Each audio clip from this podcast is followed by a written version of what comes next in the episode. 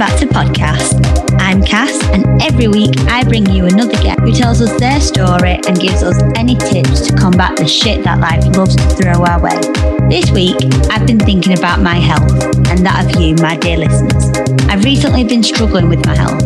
In fact, not just recently, but over the years. But although I kept going back and asking my doctor, I never got answers until a few weeks ago. There's been times over the years that I've wondered if I'm a hypochondriac or if I'm imagining it. And because I didn't have the answers, I couldn't ask for help and I couldn't get support of my loved ones or people that I worked with because how are you supposed to support something that you don't know you have? My guest this week is someone who helps mums like me find their own unique way to a healthy, happy lifestyle. He's worked in the medical field and he wasn't keen on just treating people. He wanted to actually help them.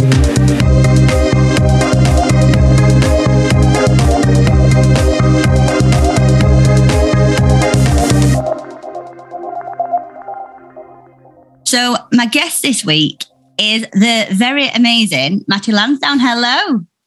Hey, Cass, how are you?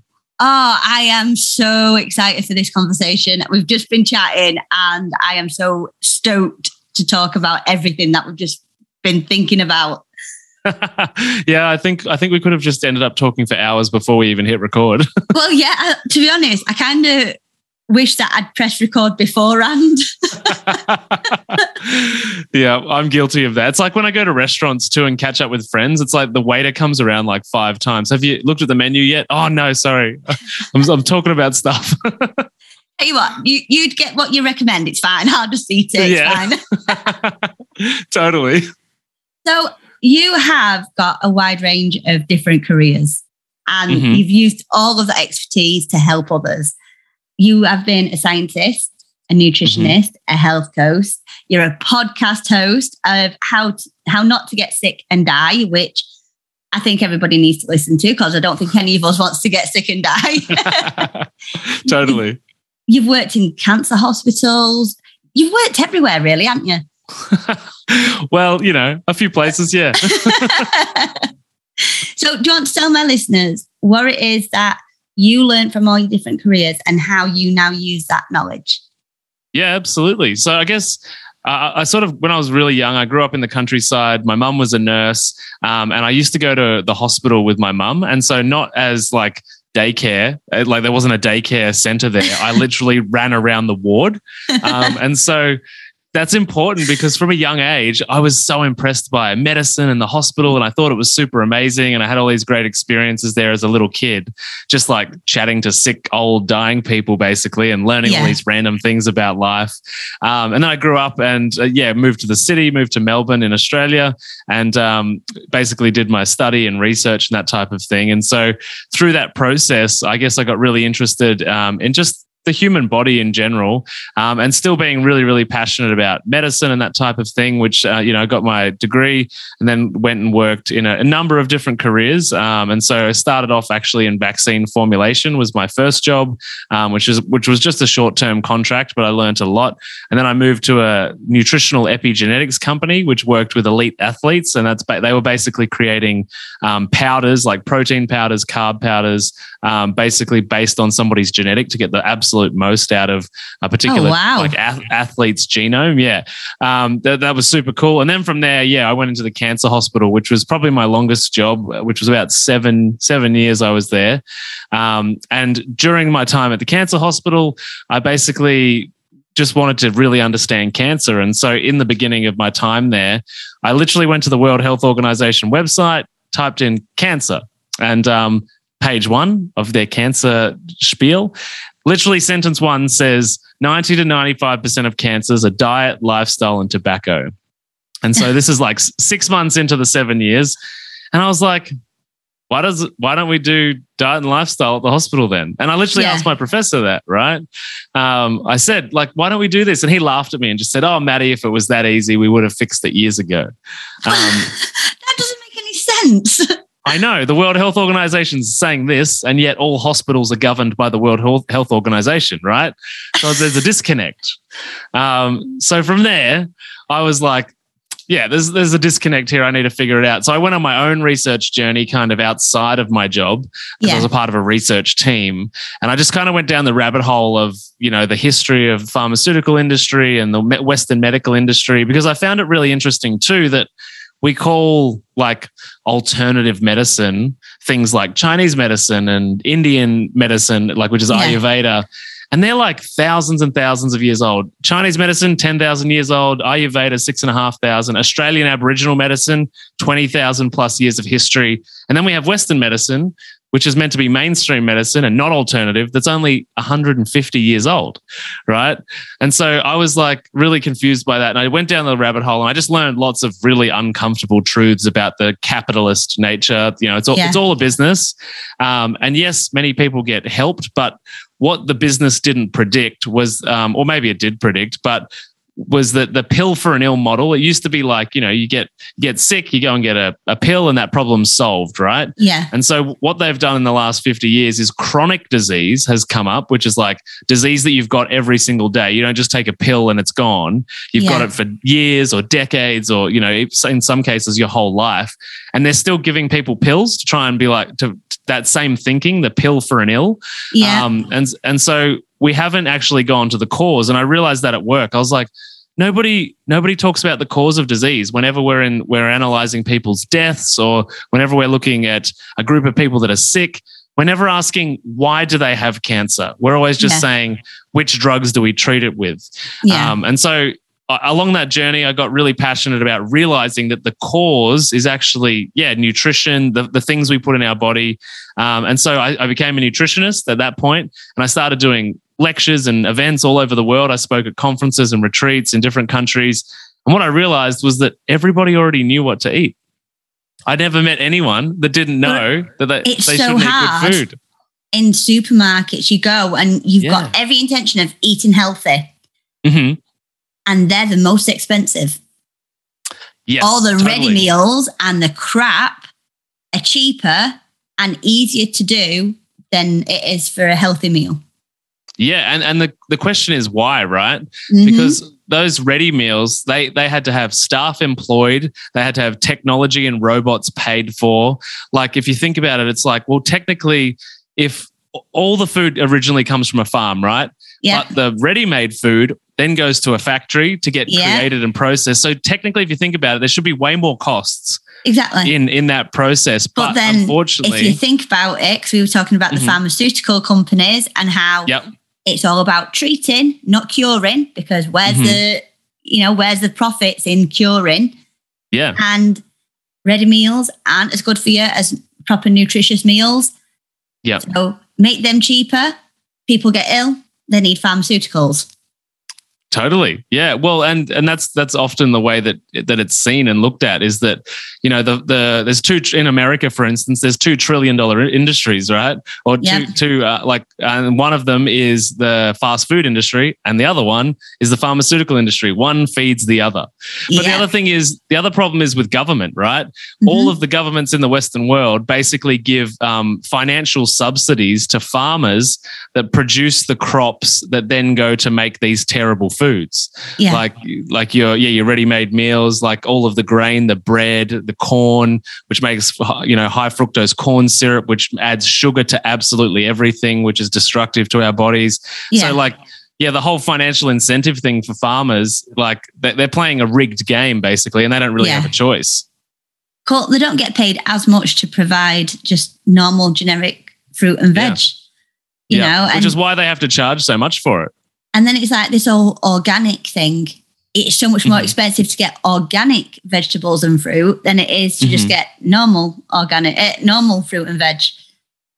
Yeah, no, it totally is, and and that well, and that makes sense a little bit because like with organic, you're using less chemicals, and so it's it's not not no chemicals, but less chemicals. So Yeah. those farmers produce less food, Yeah. um, so you know, and and they have less um, predictability over the food that they do produce. Whereas Yeah. the the farms that are using all of the chemicals can say everything will grow on this day at this time, you know, and they'll be about this size, and they can really really predict that, so they can sell them cheaper. Yeah. I mean, we've had um, over here. I don't know how what it's like in Australia, but we have like the Mhm. wonky food, uh, the wonky veg boxes, and it's Yeah. all the not beautiful fruit and veg. It's like, yeah, yeah. really? You're going to cut it up in any case. So Yeah, what's it matter if it doesn't look like the rest of them? yeah, we've got the same thing here. Um, like, and I always go for that food because there's actually a theory in nutrition that um, any food, like the food itself, if the plant, if it's deformed or it's got some marks on it, that potentially means that that food had to use its immune system. And Yeah. so if you eat if you eat a plant or you know an animal or whatever that had to use their immune system, it's possible that it's actually a healthier piece of food um, Yeah. because they've got all of their you know immune factors present which you might benefit from. So it's, it's still a theory, but Yeah. um, I always go for the deformed food. well, it's, it's like if you go for one that's been genetically modified to grow a certain height, certain width, Mhm. well, you've basically had something from a lab. Basically, Whereas if you've had something wonky and mm-hmm. not perfect, that's pretty much a wild thing. And totally. like we was talking about the alternative medicine, like back in the olden days, used to be the wise woman, and she would Yes. have all these herbs and plants that she could use to help you. That's now classed as alternative medicine, but it's like, well, no, not really. Yeah. No, I totally agree with you. The other the other thing I would say is that like even though big pharmaceutical companies and whatever aren't really helping us fix the core problem, like there's still like they've done so much amazing things for, Yeah. for like research, diagnosis, understanding what's really going on with the body. The problem is at the end where they go, oh, let's just let's just put a band-aid over it. We won't Yeah. fix it. We'll just put a band-aid over it. But all the information you collect up until that point is phenomenal because Yeah. you can actually take that information to a nutritionist or a naturopath or a functional medicine doctor, um, and you can get actually like holistic treatment about what caused the problem, which Yeah. might be sugar diets, which might be really stressful lives, which might be you know toxins or mold at home that you're breathing in. Um, so yeah, medicine still provides a great platform, and I also think. As much as I like to beat up on Western medicine, um, like I think it's a really good. It, it should be used in chronic disease settings like cancer, diabetes, Alzheimer's, that kind of stuff. It should really be used as a like as a stepping stone to help people get back on their feet, Yeah. and then from there we train them how to eat, how to behave, how to manage their stress, all of that kind of stuff. Yeah. And I think we also need to build trust with our doctors again. And I know me and you was talking about it. Um, I've been to my doctor for different issues and Mm-hmm. I just kept getting told, no, you're fine, even though Mhm. I knew myself I wasn't fine.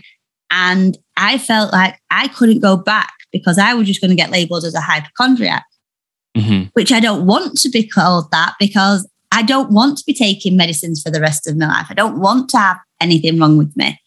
Mm-hmm. But in myself, I know there was something wrong. Yeah. And it's how do we stop these doctors from going, no, you're fine because there's no red flag. You're not dying. you might just be a little bit under the weather. You're fine. Yeah. Yeah. Well, and that's a good question. And I think that, like, you know, the internet's been good and bad for so many reasons. But one of the good things about the internet is that because um, us everyday people, patients are becoming so much more informed about the body. And like these days, you can sit in front of someone that basically has a biochemistry degree from YouTube that knows so much stuff about like what's going on in their own body. And I think that is kind of slowly forcing doctors to realize they're not the gods that we once thought that they were Yeah. um, which doesn't doesn't mean that they shouldn't be respected and that you know they don't have amazing knowledge but i think because we used to think like yeah they're highly paid and so everybody in society thinks they're like it's a really prestigious job to work in. I think the important thing now is it's like oh that's just one way of looking at the problem. And it's a very narrow way of looking at the problem often.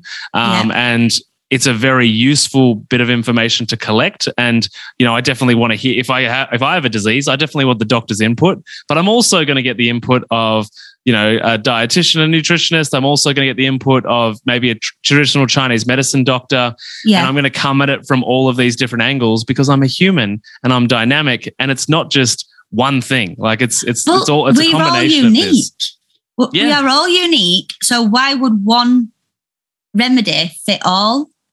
Totally. By getting all the different varieties of answers, we can figure out which one suits us best. And um, I know when we first started talking, I was telling you Mhm. about someone that I know who had a thyroid problem. And Mhm. they'd been taking medicine in the morning, just like the doctor told them. They wasn't allowed to eat for an hour. They was lethargic. They had no energy, and they was miserable about it. Mhm. And then I saw a TikTok just out of the blue, and this woman was like, "Why would you eat it? Well, why would you take the pill in the morning and only give yourself so long to absorb it? Why not take it on a night time when you're just about to go to sleep? Because you've got hours and hours and hours of not putting anything into your body where Mhm. you can absorb it without interruption." So I fed this information along. I said, "Listen, I'm not a doctor. This is just what I've heard. I don't know if you want to try it." They tried it, and it made such a difference. Wow, that's amazing. And that was just a quick video off of TikTok giving a different way to do something to what the Mhm. doctors had prescribed. Now, that Yeah. the medicine is what's helping that person. Yeah. But the way that the doctor prescribed it doesn't fit all. Yeah, no, totally. And, and I guess as well, like to be fair to doctors, like they're also controlled by a system. Like, Yeah. you know, you go to a doctor's clinic, even if it's a private doctor's clinic, he's not in charge of how he has to prescribe. The Yeah. like in England, it'll be the NHS, right? Yeah. They have they they would dictate the rules, and here in Australia we have Medicare, and so if even if doctors request too many nutrition panels, they'll get a call and say, "Hey, basically, we're watching you, and we That's noticed so you- wrong. It's so wrong and it happens it'll happen in england too and so Yeah. even though again we look up to these doctors as like prestigious they're just employees they're stuck in a system that they can't change i mean we they could change it we all could change it you know it's like everybody's 1% of the solution type Yeah. thing but just like everywhere else and everybody else they've got mortgages they've got kids to feed and so just like we saw in the last couple of years with you know how the world unfolded every everyone that maybe felt like it wasn't right in the medical system or things were not didn't feel like they made much sense everyone stayed quiet not everyone but almost Yeah. everybody stayed quiet because they have bills to pay they're just Yeah. employees they, they're really smart in one particular area but guess what so are you you Yeah. know um, and so I think, yeah, we've got to remember that they're controlled by a pharmaceutical system and a government system that limits their ability to help as well. And this is where it's so hard to fathom is that it's the people at the top of these orders that Mhm. are stopping the rest of us from being as healthy as we can be. Yeah, totally. And it is so wrong. But yet, there's people like yourself who have gone out, you've done your research, you've worked them jobs, and you've said, you know what, this is just not right. I don't want to be a part of that. I do want to help people. And your website, I, I absolutely love it because you really advocate for mums. I love there was one piece that you wrote about to give the a healthy generation, you have to focus on mum Mm. because if mum is running herself ragged, well, what kind of example is that giving to the child? Yeah, And totally. I was like, brainwave. I why did I not think of that? I'm there trying to make sure he, my son's eating healthy, and I'm trying to make sure he's, you know, safe and he's got everything that he needs to grow up nice and strong.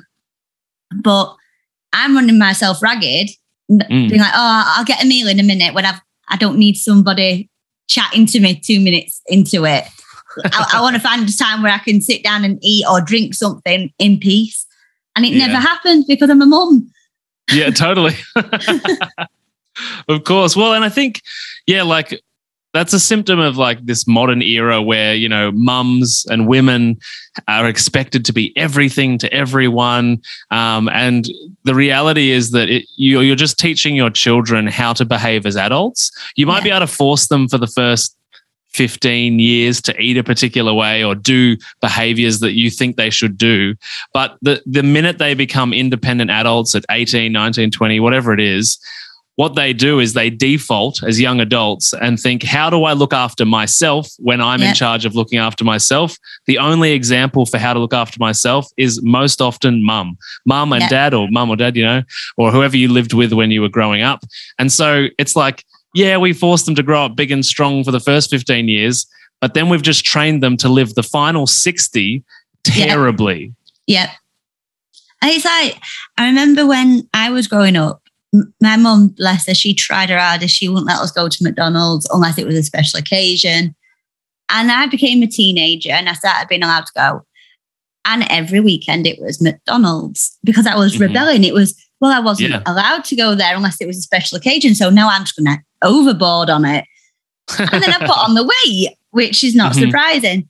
So thinking about that, I've been very, my son can have, you know, we can have a pizza night, that's fine. But nine times out of 10, he eats healthy. And he's been doing very well with his healthy choices. He will now pick them even when he's not told to. He Mhm. chooses to do that, which I'm kind of hoping that's the way he's going to stay for the rest of his life, but you never know. Fingers crossed. but in the beginning, instead of having these packaged meals that were for babies and for weaning children, I would get um, fruit and veg and I would blend them down and I'd make my own little meals for him using just Mhm. fruit and veg. Yeah. And he got used to all them textures and all them flavors. So by the time he became a kid, he couldn't do the I don't like it. Yeah. He did enjoy it. That's great. I love that you did that, and I, th- I think more mums should should follow suit. But again, like if we keep moving forward with this world where you know mums and women uh, are forced to compete um, with like just the internet, basically, like we're all Yeah. following like a million people and thinking I'm not good enough. I'm not Yeah. as good as this mum on Instagram, Yeah. or like if we the more input we get that tells us we're failing we're not doing well in every area of life your fitness your health your you know your motherhood that type of thing every message we get in with that we'll, we'll find a way to either soothe ourselves with food or punish ourselves with food Yeah. so i think a big part of it is actually separating ourselves or having boundaries around social media and our phone and Netflix and all of those kinds of things because it makes us really desperate for something and we go to the quickest thing, the easiest thing, which is often chocolate, wine, Yeah. you know, that kind of stuff. So I think there's a combination of yes, eating well, but we also have this kind of addiction to to these these feelings that they, those things give us, which is essentially a dopamine addiction, which is our happy hormone. And I know on your website you wrote about you love to do like nature walks. So you just like to go out in your bare feet, feel the grass, Every Just- day. ground yourself. And instead of having these, you're going on social media and you you're looking for someone to like what you've wrote. Yeah. You're actually self-accepting how you're feeling right now. You're feeling everything and you're getting so many different sensations Mhm. that you wouldn't get if you were just sat on the sofa scrolling. Totally, totally. But I guess it's like we have to acknowledge, and for everybody listening, like you have to have a moment where you acknowledge, okay, I think I'm probably addicted to Instagram or my Yeah. phone or whatever. So I think you've got to be aware that that's happening first before you make a decision to change. And you've just got to start with small changes, just like, yeah. you know, I'm going to turn my phone, I'm going to put my phone down 10 minutes before bed instead of taking the phone to bed. Yeah. You know, and a lot of people I've worked with, a part of their journey is buying an alarm clock so we get the phone out of the bedroom. So yeah. we don't wake up, turn it on, and look at it straight away. We don't go to bed with it in our hands. Like that's essentially the way that an addict behaves, right? Is Yeah. that, every second of the day they're glued or looking for this input, um, and so we want to break that cycle because it also crosses over to sugar and uh, you know fast food, and then you know it could even be like Well, you know toxic how- relationships. how do you eat a healthy meal when you've got a phone in one hand? You can't cut a steak with one hand. So I just had a steak actually, and it was great. I really, really fancy steak right now. Oh, my house smells like it right now. I'm oh, loving so it. you're just like Tom in Tom and Jerry when you're floating along on the, the smell. Totally. So with your like business, you want to change the mindset around dieting and Mhm. restriction and Yeah. yo-yo dieting because let's face it, not just women, everybody at some point in their life has gone, oh, I'll do this diet because they, they said that it'll get rid of 90 pounds in two weeks. Mhm. But then it doesn't because by the time that 90 day ends, you're absolutely starving and then you eat a shitload of chocolate and you put it all back on again. Yeah, absolutely. And and I think like most people at least so I work gen I work with all mums and all women and actually a few men as well, but I I focus on mums generally that are like 40 to 60 roughly. Um, and that's because by that age, they've done enough fad diets and like quick fixes and 28 day challenges and 90 day yeah. things to know all right, I've tried to do it really fast. And yes, I might have got a result for like the first few weeks or even the first two months or three months. And then when it was over, I gained not just the weight that I lost back, but a little bit more. Yeah. Um, and they've they've done that cycle for so many years that now they're seriously overweight or have got serious gut issues or whatever it might be. And so for many people, like when you talk to somebody in their 20s or 30s about this, they're kind of like, nah, I'm still going to go for the fast stuff. and, and, I, am just kind of like, that's okay. You know where I've got to look good for you... Saturday night. yeah, totally. But and when I hear that, like, I, if somebody says to me when, when they're inquiring about my programs, I've got to look good for a wedding. I'm like, wrong program. This is yeah. that's not how we do things, right? No. Um, and so it, and whenever those people say that stuff, I just say, you know where to find me in a couple of years. i will be yeah. here waiting. You well, know, by forty, you've kind of not everybody, but most people have raised the kids. The kids are now grown and self sufficient. Mm-hmm. And your life has slowed down to where it was in your 20s and 30s. Yeah. So you've got that time to focus on yourself and you can say, do you know what, I'm going to do this right this time because mm-hmm. I'm not being pulled in five different directions with the kids and the husband and, you know, yeah. work. I can take my time and I can actually focus on me, which is a strange concept for every woman.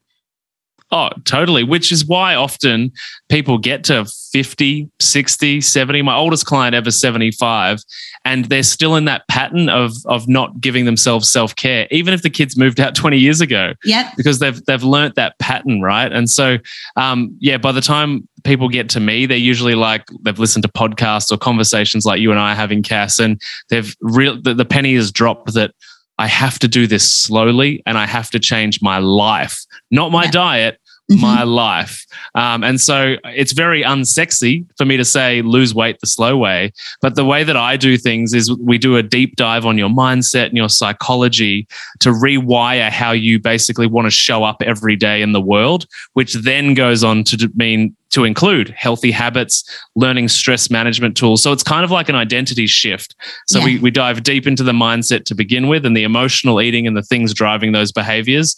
And before we even talk about nutrition, and often people start to see their results happen before we even talk about food at all, um, because they're starting to show up in the world as a slightly different person that actually develops some self love or develops some self respect. They're like, you know what, I'm going to stop punishing myself with this ice cream yeah. i'm going to stop you know drinking wine every night because i'm lonely and find something to do or people to hang out with to yeah. you know because connect connections the thing i really want so and it's different for everyone we've got to do that investigation but i think that most of these situations as i said it earlier on everyone I've ever met knew what to eat. They knew that yeah. meat, vegetables, fruit, nuts, and seeds were good. And so the question always is that I kept finding is why don't I do it then? And that's the bit that I really want to help people with and I love that.